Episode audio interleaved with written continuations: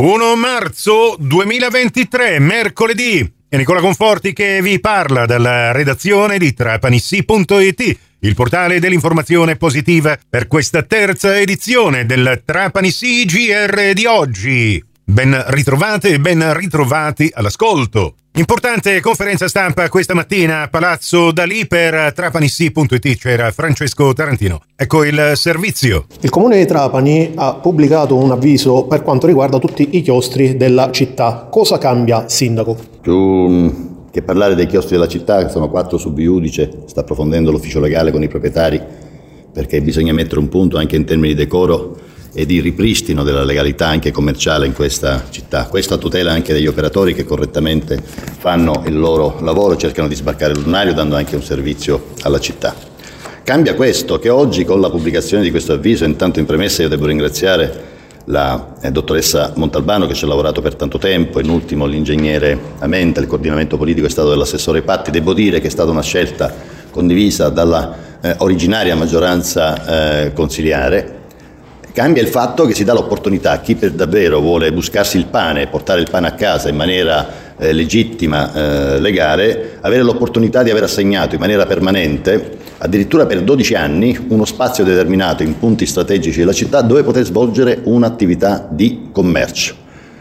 non sicuramente di somministrazione di birra eccetera perché abbiamo dei centri individuati come postazioni eh, diciamo, dove svolgere commercio su aree pubbliche che sono in prossimità eh, di scuola, però è possibile anche generi alimentari, panini e eh, quant'altro, oltre eh, l'ortofrutta c'è tutta una eh, casistica di dettaglio che credo poi verrà anche esposta eh, diciamo dalla collega Patti con l'ausilio dei funzionari qui presenti.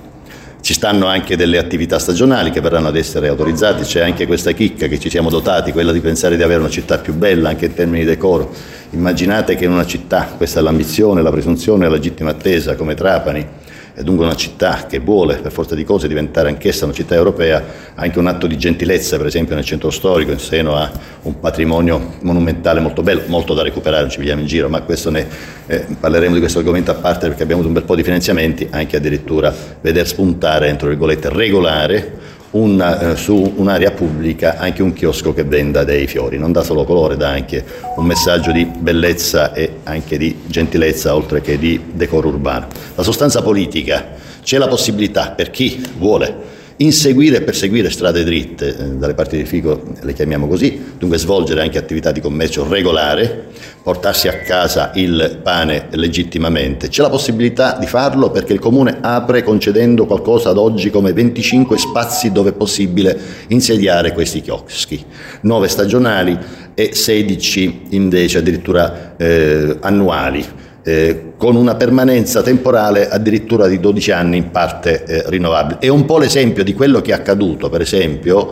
scusate giochi parole, ad Erice, dove tanti operatori che, fuori, che, erano fuori legge, che erano irregolari, invece adesso svolgono un'attività eh, commerciale dignitosa in spazi diversi che vanno per esempio da Viale della Provincia al, eh, eh, a Via Madonna di Fatima e a San Giuliano o sul lungomare. È ovvio che qui ci stanno anche caratteristiche diverse, su luoghi diversi, interessano sia il centro storico, eh, interessano anche altre parti della città, addirittura c'è una chicca in uno spazio oggi chiuso di proprietà del comune in via Tenente Alberti, sarà possibile eh, realizzare anche un